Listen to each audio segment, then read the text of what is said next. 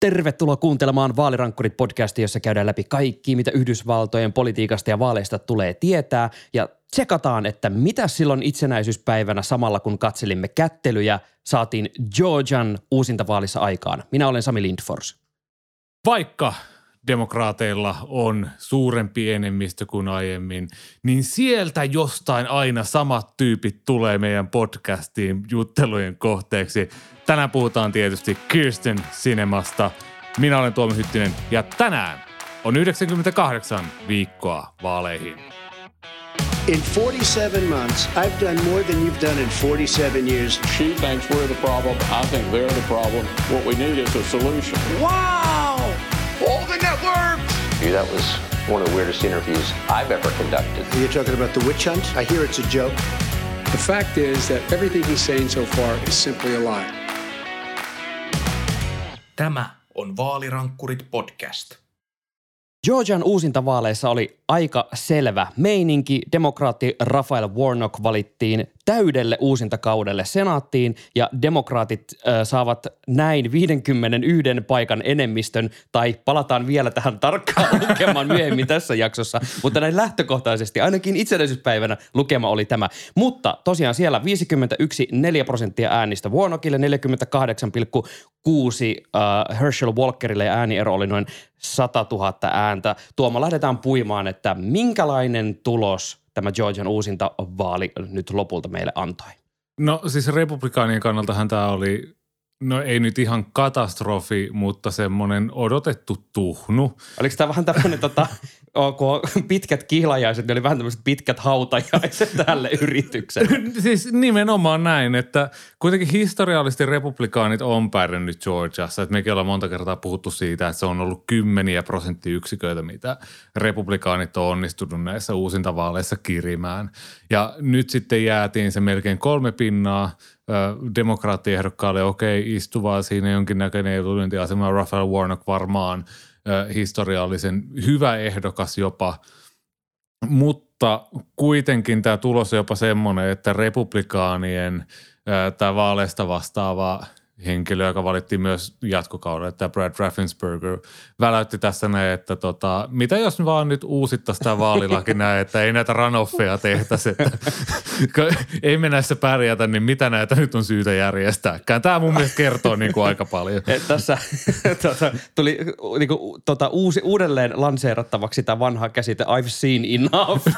Republikaanit ei jaksa enää tätä katsoa. Mutta just äh, käydään just läpi, että mitä tämä kertoo molemmilta osapuolilta ja just, että miten, äh, mitä tämä tulos kertoo republikaaneista ja Herschel Walkerista? No kyllähän se nyt kertoo siitä, että niin se ehdokkaalla on väliä. Et Trumpin aikana jotenkin tuli semmoinen fiilis, että – että kun Trump oli niin kaoottinen ja Trump pystyi valitsemaan, hänen takana oli niin iso kansanliike, että sinne pystyttiin laittamaan vaikka mitä spedejä ehdolle ja sitten republikaani kannattajat äänesti heitä valtaan. Mutta nyt tämä laki on selkeästi niinku murtunut, tai tätä oppia niinku ei voida enää käyttää, että sinne ei voi laittaa enää ketä tahansa. Että okei, okay, Herschel Walker, hänellä on Georgiassa varsinkin semmoinen tietty henkilökohtainen suosio, että hän on niin kuin kansallisikoni siellä, että mikä ei niin kuin sinne osavaltion ulkopuolelle ja varsinkaan tänne Suomeen näy, että miksi häntä äänestetään. Mutta silti, että hän jäi sen 100 000 ääntä istuvalle senaattorille, joka sattuu vielä olemaan demokraatti, varsinkin sellaisena vuotena, kun kaikki muut semmoiset osavaltion laajuiset republikaanit tuli valituksi – niin kuin täysin selkeästi niin kuin aivan kiistattom, kiistattomia voittoja. Brian otti. Kemp voitti kahdeksalla prosenttiyksiköllä Stacey Abramsin, jolla taas niin kuin Abramsillakin oli tämä oma momentum sieltä pari vuoden takaa, että et tavallaan, joka oli niin kuin täysin pyyhitty pois pöydältä tämä minkälainen niin kuin Stacey Abramsin luoma de, de, demokraattiaalto niin kuin siinä kuvernöörivaalissa. Niin, Brad Raffensperger, jota Donald Trump vihaa – niin hän tuli valituksi niin kuin ihan jättimäisellä äänivyöryllä. Että niin kuin, tässä, tässä on nyt niin kuin republikaanille tullut tämmöinen muistutus siitä, että ette te nyt voi tehdä ihan mitä tahansa. Tässä on ei, ei, se- ei se vaan, että on niin kuin antiliberaali ja anti-woke, niin ei se, ei se toimi. Se ei pel- pelkästään riitä.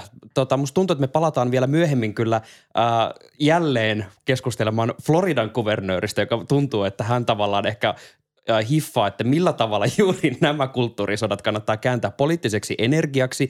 Mutta tässä oli selkeästi havaittavissa semmoista, että jos puhutaan siitä, että historia ei toista itseään, mutta se osin rimmaa. Ja tässä kohtaa ehkä voidaan sanoa, että jos ää, räpistä tykkää, niin nyt ollaan ehkä menty niissä baareissa eteenpäin niin, että ehkä riimikin on alkanut jo vähän vaihtua tässä, tässä kohtaa. Mutta mitä taas tämä tulos sit kertoo Raphael Warnockista ja demokraateista? No mä oon Pod Save Americaa jonkin verran kuunnellut tässä öö, viimeisten viikkojen ja kuukausien aikana ja siellä siis vieraili tämä Warnockin kampanjapäällikkö.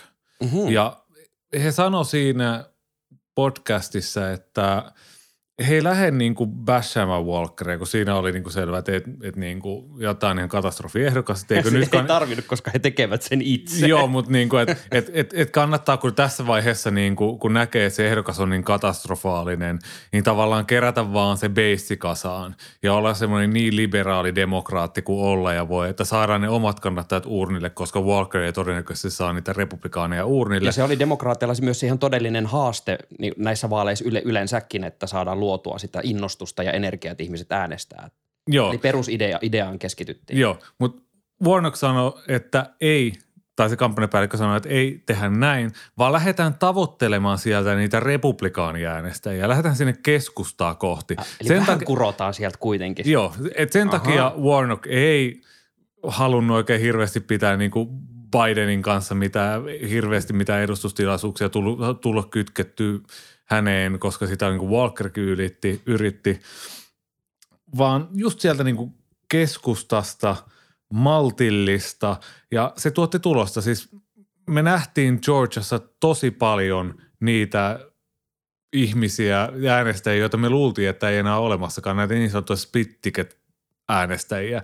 Eli siellä oli niitä republikaaneja, jotka antoi äänensä eka Brian Kempille, sitten Raphael Warnockille ja nyt uusintavaalissa sitten kävivät äänestämässä Raphael Warnockia. Et tässä nähtiin semmoinen mielenkiintoinen kahtiajako, että ne piirit, joissa 2021 uusintavaalissa, mitkä Warnock voitti, niin hän voitti täsmälleen ne samat vaalipiirit sieltä Georgian sisältä, vaan niin kuin vahvemmalla erolla suurin piirtein kuin mitä silloin kaksi vuotta sitten.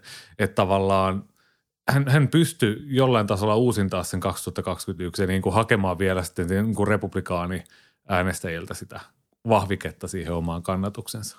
Mutta otetaan katsanto jo sitten just tästä tuloksesta siihen, että minkälainen silta tästä rakentuu tuonne kahden vuoden päähän, kun sitten on tota, oikein kunnon vaalimeihemet jälleen tulossa, etenkin demokraattien kannalta. Ja tässä kohtaa just täytyy vielä äh, niin kuin nostaa esille oikein se, että Mitch McConnellhan on ja, yhä kiihtyvässä, ki, tai miten sanoo, kiihtyvämmässä sanasodassa äh, Donald Trumpin kanssa. Ja just puhunut siitä, että äh, republikaanit otti dunkkuun näissä, tai palataan kohta siihen, ottiko dunkkuun vai ei, mutta että et tavallaan olisi ollut paljon paremmat mahdollisuudet pärjätä näissä vaaleissa, jos ehdokas materiaali olisi ollut niin huonoa. Ja ää, nyt kun on tässä katsottu tuota vaalidataa, tässä Nate Cohnkin kirjoitti New York Timesissa siitä, että ää, republikaanithan oli todella paljon aktiivisempia kuitenkin näissä vaaleissa ja tämä kokonaisäänimäärä oli juurikin republikaanien pussiin, niin tavallaan, että jos tämä tulee juurikin tähän ehdokasmateriaaliin, mikä ikään kuin tällä kertaa ehkä pelasti juuri demokraatit sit, tota, siltä totaalinöyryytykseltä, kun puhuttiin vielä siitä punaisesta aallosta tosi pitkään, niin onko tavallaan tässä kuitenkin sit olemassa tämmöinen myrskyvaroitus sinne 2024, että mikäli, tota, mikäli tämä sama sekoilu jatkuu, niin on ihan hyvä, mutta ö, jos sieltä oikeasti saadaan fiksumpaa ehdokasta, niin tota, siellä saattaa olla aika paljon enemmän nyt niitä hikikarpaloita kuin mitä tänä vuonna. Äh, no tavallaan kaksi pointtia tähän. Ensimmäinen historiasta. Tähän ei ole ensimmäinen kerta, kun Mitch McConnell on sanonut näin. Käsittääkseni siis 2014 välivaalien jälkeen, kun Obama oli 2012 ekana voittanut Romney ja sitten siitä lähti välivaaleista, oltiin silleen, että nyt tulee taas niin kuin punainen aalto ja näin. Niin silloin republikaanit valitsi semmoisia no T-kutsu ehdokkaita, että ne ei ollut sellaisia samanlaisia äärimmäisiä julkisehdokkaita niin kuin nyt, että niin kuin koko maa suurin piirtein tietää, kuka on Dr. Ross ja kuka on Herschel Walker ja tietää, kenestä puhutaan. Mutta oli niin kuin ihan semmoisia äärimmäisiä ehdokkaita, että niin kuin ihmiset ei äänestänyt heitä, vaan niin kuin demokraatit sai silloinkin sellaisen torjuntavoiton. Silloin Mitch McConnell sanoi – kahdeksan vuotta sitten, että ei koskaan enää. ja missä ollaan nyt? No mitenkäs näin tuppaa aina käymään? Mitenkäs näin aina tuppaa käymään? Eli mä en todellakaan luottaisi republikaanina siihen, että niin kuin kahden vuoden päästä ei olisi enää ketään semmoisia no, ideologisia äärimmäisehdokkaita. Ja sitten toinen asia, mitä, mitä pitää muistaa on se, että – ihmiset kuitenkin sitä aina muuttaa mielipidettä ja tulee tämmöisiä niin kuin heiluriliikkeitä, että nyt se – pallo periaatteessa niin kuin singahti sinne republikaanien puolelle, että nyt oli niin kuin republikaanien semmoinen hyvä momentum. Mutta sitten taas kahden vuoden päästä presidentinvaalit, niin silloin on tosi paljon väliä, että ketä siellä presidenttiehdokkaina on. Et jos republikaanin presidenttiehdokas on vaikka Donald Trump ja demokraateilla on vaikka sitten Joe Biden, niin kyllä se taas sitten vetää republikaania alaspäin ja varmaan demokraattejakin alaspäin, mutta ei niin paljon. mutta siis kuitenkin se, että et, et se, se sitten johdattaa näitä puolueita kahden vuoden päästä ihan eri tavalla siihen vaalitulokseen, kuin mitä niin kuin on. Silloin saattaa niin kuin päästä semmoista äärimmäisetkin ehdokkaat läpi. Ja toisaalta sitten, kun on istuva presidentti, ehkä ollaan päässyt taantumasta ja lamasta yli, niin sitten ehkä äänestäjät on silleen, että no niin kuin voidaan me tälle kaverille antaa vielä mahdollisuus. Sitä ei tiedä, että missä ympäristö siinä edetään, mitkä on vaaliteemat ja näin. Mutta yleensä niin kuin välivaalien jälkeen, että vaikka, muistaa vaikka Obama. Obama otti 2010 välivaaleissa tuli hirveän verilöyly, mutta sai silti kuitenkin jatkokauden 2012. Että nämä asiat kuitenkin sitten elää ja liikkuu niin kuin edes takaisin tässä puolueiden voimasuhteiden välillä.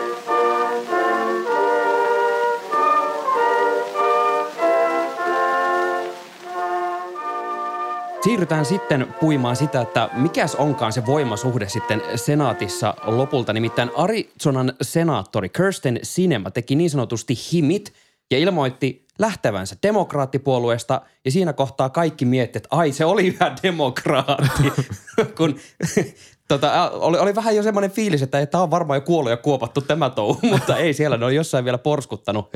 mutta Sinema siis kirjoitti The Arizona Republic-lehdessä, että nyt äh, sitaattina, että hän liittyy siihen yhä kasvavaan arizonalaisten joukkoon, joka vastustaa tämmöistä pu- puoluepolitiikkaa, tämmöistä puoluekuripolitiikkaa ja julistautuu itsenäiseksi tästä Washingtonin rikkinäisestä puoluekuuliaisuusjärjestelmästä. Sami, Sami, Sami siis pakko sanoa väliin, että tämä, siis ei, ei, ei tämä, mitä Kirsten Sinema luulee, että ihmiset vihaa, vaan se, mitä hän sanoo ääneen, tämä Washington bullshit on just se syy, minkä takia ihmiset vihaa Washingtonia, että ne tietää, että sä oot jonkun asian puolesta, mutta sitten sä puhut tämmöisiä liibaraapaa, niin just sen takia ihmiset vihaa sitä. Ja, mutta nyt, jatka. Nyt, nyt jatka. oli metaa, jatka, mutta kyllä. Jatka. Ky- kyllä. Kirsten Sinema heittää vettä myllyyn no oikeastaan kaikkiin myllyihin, mitä edessään näkee. Mutta siis äh, Kirsten Sinema siis vain ihan muutama päivää sitten ton itsenäisyyspäivän, eli Suomen itsenäisyyspäivän jälkeen, kun demokraatit ehti jo juhlia sitä, että 51 paikkaa senaatissa, niin pamautti tämän oman ilmoituksensa julki – ja tota, samaan syssyyn ilmeisesti New York Timesin mukaan hän oli kuitenkin ilmoittanut, että hän aikoo kuitenkin pitää näitä tota, valiokuntapaikkojaan, mitä on demokraat, demokraattien kautta saanut, mutta ei oikein ilmaisu sitten suoraan, että haluaako hän varsinaisesti kuulua siihen demokraattien caucusiin, eli aikooko niin toimia kuitenkin demokraattien piirissä siellä samaan tapaan kuin itsenäissenaattorit Bernie Sanders ja Angus King tekee, että hän on niin selkeästi, että hei me kyllä niin me ollaan demokraatteja, mutta itsenäisiä. Mutta tota, Kirsten Sineman tämä logiikka ja se, että mitä Kirsten Sinema haluaa, on vähän tämmöinen ikuisuuskysymys kaikissa tämmöisissä politiikka-podcasteissa ja analyyseissä, niin ko- koitetaan mekin löytää, että mikä logiikka tässä Sineman tempauksessa on. No siis se logiikka varmaan on just se, että Sinema on laskeskellut, että demokraatit ei ota häntä – senaattiehdokkaaksi 2024 Arizonasta, kun hänen paikkansa tulee uudelleen valintaan. Niin tämä on tavallaan se ainut tapa, jolla Sineva voi haaveilla jatkokaudesta. Mun käsittääkseni siis demokraateilla on jo vähän niin kuin semmoinen hiljainen päätös siellä Arizonassa, että siellä tämä paikallinen edustajan huoneen jäsen on siis ihan siis kongressiedustajahuoneessa eikä niin kuin Arizona edustajahuoneessa, mutta on niin kuin, seuraaja on tavallaan valittu, että niin kuin siellä ryhmitytään para-aikaa tämän toisen ehdokkaan puolelle. Ja ainut tapa, millä Sinema nyt voi sitten ehkä jollain tavalla saada jatkokauden senaattorina on se, että hän kusee puolueen muree, muroihin. Ei lähde niin kuin suosiolla pois, vaan antaa republikaaneille ehkä paremman mahiksen pärjätä 2024. Pakko sanoa vielä noista valiokuntapaikoista, että, että siis mun käsittääkseni demokraatit ei ole myöskään ottamassa niitä valiokuntapaikkoja sinemalta pois, vaan kaikki on silleen, aha, carry on. niin, niin, eikö Jack Schumerkin tota, kommentoinut, että mikään hän ei varsinaisesti muutu, että Kirsten Sinema on ollut vähän tämmöinen itsenäinen toimija noin muutenkin, niin Joo, mikä kyllä. tässä? Mutta siis, mut siis just se, että niinku 2024, että mitä silloin tapahtuu, niin kyllä toi Arizonan vaali tulee olemaan tosi mielenkiintoinen, äh, jos äh, – Sinema on ehdolla ja demokraateilla on ehdokas ja republikaaneilla on ehdokas, niin se, on, se voi en mä tiedä, onko se niinku ratkaisevaa, että, että demokraateilla on aika huono kartta 2024 senaatin vaalissa, mutta niin kuin, toi voi olla semmoisena, että ratkaiseeko Arizona varsinaisesti mitään, mutta niin yksittäisenä tämmöisenä vaalina, niin tosi mielenkiintoinen tapaustutkimus, josta tosiaan menee tämmöisen kolmipäisen hirviöhevosen kilpailuksi. Sitten sit tulee todella mielenkiintoinen ja sit, äh, esimerkiksi sellainen huomautettiin juuri Nate Cohnin analyyseissa just, että itsenäiset ehdokkaat tyypillisesti on aika heikkoja menestyjiä, niin tavallaan musta tuntuu, että se, että jos Kirsten Sinema heittäytyy nyt tälleen itsenäiseksi ja nythän me ei tiedetä, että mikä hänen ehdokasstatuksensa sitten lopulta on siinä vaalissa, mutta lopulta, että kenen muroihin se, mistä se lopulta on, jos hän on siellä mukana, kun on, olisi sitten demokraattiehdokas, republikaaniehdokas ja sitten Kirsten Sinema, koska sekin täytyy tunnustaa, että Kirsten Sineman kannatus noin yleensä ottaen ei ole Arizonassa ollut mitenkään hirveän suurta, niin juuri se, että kenen laarista ne äänet ikään kuin olisi tulossa. Niin, siis just se, että se yleinen huomio, mikä on tehty, että Sineman kannatus eri äänestäjäryhmissä ja republikaanin demokraattien itsenäisen piirissä on se miinus 15 viiva miinus 30 pinnaa niin kuin pakkasella.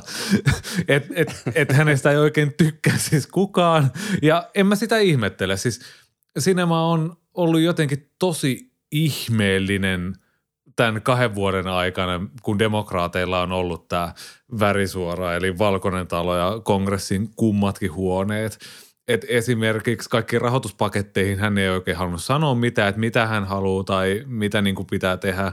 Että hän on vaan ollut silleen, että no, katellaan. Että jos vertaa vaikka mitä Joe Manchin on tehnyt. Joe Manchin on joka Jumalan TV-kanavalla hankkimassa sitä suosiota on silleen, että haluan sitä, ehkä tätä ja tota. Ja vaikka niistä ei mikään niin kuin ikinä oikein tuntunut menevänkään läpi ja tuntuu, että Manchin pitää sitä puoletta panttivankina. Silti oli joku käsitys siitä, että niin kuin, mitä Manchin haluaa tai mitä Mansi ylipäänsä yrittää tehdä, tulla uudelleen valituksi. Kun taas Sinema on silleen, että no ei, ei, kukaan ei oikein tiedä. Ja sitten loppujen lopuksi saadaan jostain joku vuoto, että hän siellä, hän esimerkiksi ihan oikeasti siis puolusti tällaista verotuksessa olevaa reikää, että tällaiset erittäin hyvätuloiset ää, toimitusjohtajat sai jollain tietyllä aloilla ää, muuntaa ansiotuloja pääomatuloiksi – ja sitä kautta niin kuin kevyemmän verotuksen, mikä on demokraattipuolueessa sille niin kuin, miksi – että Joe Manchinkin haluaa, että kovatulosia verotetaan kovemmin. ja Kirsten Sinema on silleen, että ei, kyllä meidän täytyy tämä verohelpotus pitää. Muistaakseni New York Times siellä olikin juttu siitä, että mitkä tahot ne olikaan tarjonneet vaalikassaan aikoinaan rahaa, kun tuota, sitten katsoo, että minkälaiset oli linjat tällä hetkellä. Mun pakko nostaa vielä tässä kohtaa juuri tämä, tämän tempauksen ajoitus, mikä mun mielestä just tosi jännä, että oltiin juuri nähty se senaattivaali just ratkaiseva siinä mielessä, että saadaanko otettua just niin tämmöinen valiokuntaetukin siellä tota, sena, senaatissa, niin heti sen perään pamautetaan tämmöinen uutinen ja vähän niin alkoi tulee semmoinen olo, että onko tässä nyt ikään kuin, halutaanko kiristää vai ikään kuin mikä tässä on se strategia juuri tässä ajoituksessa. Mitä ajatuksia sulla tästä on? No siis varmaan just se kertoo paljon siitä, että millainen poliitikko sinima on, kun mä äsken kuvasin siitä, että kukaan ei tiedä, mitä haluaa. Ja sitten Sami on silleen, että mitä tällä tavoitellaan, kun mikään ei muutu. niin se varmaan on just se, että Indeed. Mitä, indeed. Ja siis olihan tämä nyt ihan harkittu. Siis siellä oli tehty semmoinen korkeiden tuotantoarvojen semmoinen ällöttävän teennäinen video, jota pyöritettiin, tuli Twitter-fiidissä ainakin meikäläiselle vastaan. Että niinku se sisältöhän oli ihan huttoa, mutta niinku tämä oli silleen, että okei, että jos näin käy, niin tai no en mä tiedä, vaikka ei olisi käynytkään, että olisi ollut 50-50 senaatti, Herschel Walker olisi voittanut, niin varmaan tämä olisi niinku tapahtunut silti. mutta niinku, kun Joe Manchinkin, Manchiniltakin kysyttiin, että aha, Sinema teki näin, mitä aiot itse tehdä? Manchin silleen, että no minä olen demokraatti, että niin kuin, enpä tiedä tästä, että mitä hän tekee. Musta tämä on jotenkin jännittävä tilanne, että jos jopa niin Joe Manchin näyttää tässä sille ryhdikkäältä demokraatilta tässä tilanteessa. Ja tämä oli mun mielestä äh, Political Gap Festissä puitiin juuri äh, tavallaan, niin, siellä oltiin ihan yhtä hämmentyneitä tästä tilanteesta, että ne analyysit ei ehkä päässyt kovin syvälle, koska kaikki yritti löytää jopa semmoisista peliteorioiden syvimmistä päädyistä jotain niin tolkkua tässä. Et myöskin se, että äh, minkälainen imago jää. Että toki sinemalla, kun hän tekee tämmöisen ilmoituksen, niin varmaan kosioita on nyt paljon enemmän, että tulee vähän lahjabaskettiin jostain. Että varmaan voi olla tahoja, jotka tavoittelee. Okei, sekin jää vähän kysymysmerkiksi, että mitkä tahot ne lopulta on. Ja tämä taas pohjaa sitten siihen, että tai miksi näin kukaan tekisi, kun hänen koko poliittinen kuvansa ja ehkä tämä koko julkinen kuvansa, kaikki mitä hän toimii perustuu siihen, että hänen ei voi luottaa, niin missä kohtaa on semmoinen, että annetaan lahjakoreja niin kauan, kun saadaan edes joku muutama tämmöinen lakipykälä just siitä, että verohelpotuksia, mutta sen jälkeen niin kuka tekee yhteistyötä henkilön kanssa, jonka seuraavista ää, ajoliikkeestä ei tiedä yhtään. Niin ja siis onhan tässä niinku ihan hirvittävä ristiriita Kirsten Cineman sanojen ja tekojen välillä. Siis 538 träkkää sitä, että kuinka usein senaattorit äänestää presidentin tämmöistä niin kuin politiikan lakiehdotusten puolesta, että, niin kuin, että Biden on tätä mieltä, että kuinka moni äänestää mukana. Niin Sinema äänestää Bidenin mukana 93,1 prosenttia ajasta – se on niin kuin tosi paljon, jos miettii, että hän on itsenäinen, että nyt pitäisi olla niin kuin tässä republikaanien ja demokraattien välistä tämmöisenä tasapainottavana voimana. Se on nimittäin enemmän kuin semmoiset demokraatit kuin Joe Manchin, John Tester, Jackie Rosen, Catherine Cortez Mastro. Tämmöiset senaattorit äänestää vähemmän Bidenin mukana kuin Kirsten Sinema. Myöskin itsenäinen Bernie Sanders äänestää vähemmän Bidenin mukana kuin Kirsten Sinema. Eli en mä todellakaan pitäisi häntä niin kuin tämmöisenä itsenäisenä ajattelijana, joka siellä jotenkin vaankielenä tasapainottelee näitä voimasuhteita. Vaikka tämmöinen mielikuva ehkä halutaan antaa. Mutta tuo on juuri hyvä huomio, että ää, tämä varmasti on syy, minkä takia ehkä kenenkään ei kannata hirveästi tässä tilanteessa asettua sinänsä poikkiteloin, koska Sinema tosiaan on ollut aika vahvasti niin kuin, näitä tämmöisiä ehkä isoimpia julkisia ää, poikkiteloin olemisia lukuun ottamatta, niin on ollut vahvasti demokraattien kannalla. Niin tästä herääkin tämmöinen loppukaneetti kysymys juuri, niin palataan ikään kuin summaamaan vähän tätä koko keskustelua, että kun se 2024 lähestyy ja demokraateilla tulee olemaan todella vaikea vaalikartta, niin kumpi tarvitsee toista enemmän, sinema-demokraatteja vai demokraatit sinemaa? Um, kyllä mä sanoisin, että sinema tarvii demokraatteja ehkä kuitenkin enemmän tässä tapauksessa, että et jollain tavalla niin kuin hänen pitäisi hänen pitäisi pystyä vakuuttamaan se puolue siitä, että, että he ei laita ehdokasta tähän 24 osavaltion vaaliin, vaan ryhmittyisi ehkä niin kuin hänen taakseen, niin kuin tehdään tota, Bernie Sandersin tai Angus Kingin tapauksessa, että ei siellä niin kuin varten otettavia haastajia tuu. Ja jotenkin hänen pitäisi pystyä niin kuin vakuuttaa demokraatit siitä, että, että niin kuin hän ansaitsee todella sen jatkokauden. Tiedä sitten, että tuleeko hän sitten niin kuin oikeasti valituksi. Tässä on sellaisia salaliittogeimejä heitetty ilmoille, että mitäs demokraatit vaikka tarjosi hänelle jotain suurlähettiläspaikkaa ja heivas hemmettiin tuolta senaatista, että tässä sinulle rahakas virka, ota se ja sitten nimitetään sinne joku oikea demokraatti, joka sitten voi sitä paikkaa puolustaa 2024.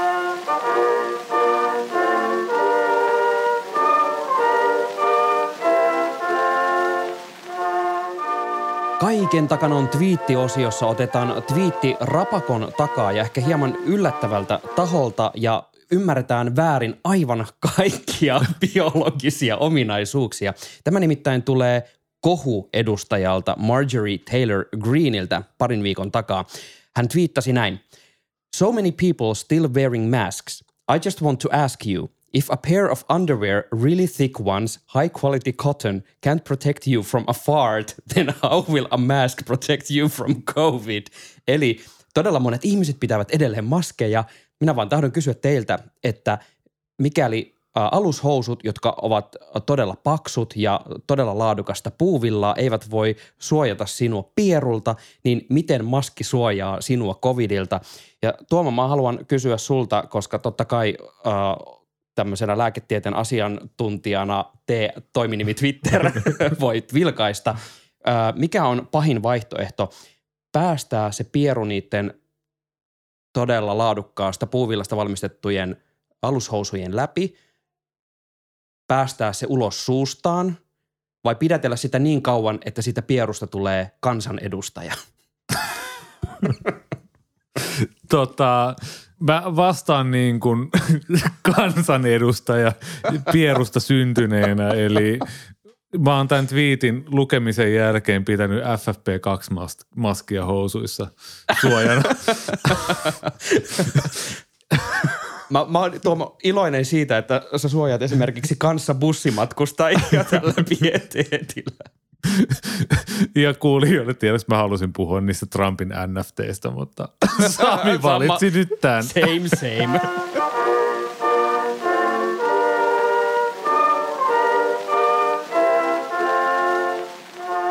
Kiitos, että kuuntelet Vaalirankkurit podcastia ja mikäli tarvitset vertaistukea kaiken rapakon takana tapahtuvan poliittisen härdelöinnin ymmärtämiseen, niin sitä vertaistukea on tarjolla Twitterissä – Sieltä löydät meidät handleilla at Tuomohytti, at Sami Lindfors ja at Vaalirankkurit. Vaalirankkurit ovat myös lanseeranneet uuden NFT-sarjan, jota ei, ö, tota, siihen ei rahaa tarvitse käyttää, että sen kun menet meidän Twitter-tilille ja kopioit sieltä meidän kuvat ja sitten vaan tallennat ja en tiedä miksi, mutta näin NFT te- toimii. näin NFT toimii jos olet meidän kuvat ja jaat niitä eteenpäin, niin pistä nyt ihmeessä linkki sitten podcastiin kanssa, että joku tietää, että mitä helvettiä. Vaalirankkurit palaa taas pari viikon päästä. Nyt hyvää joulua ja moi moi!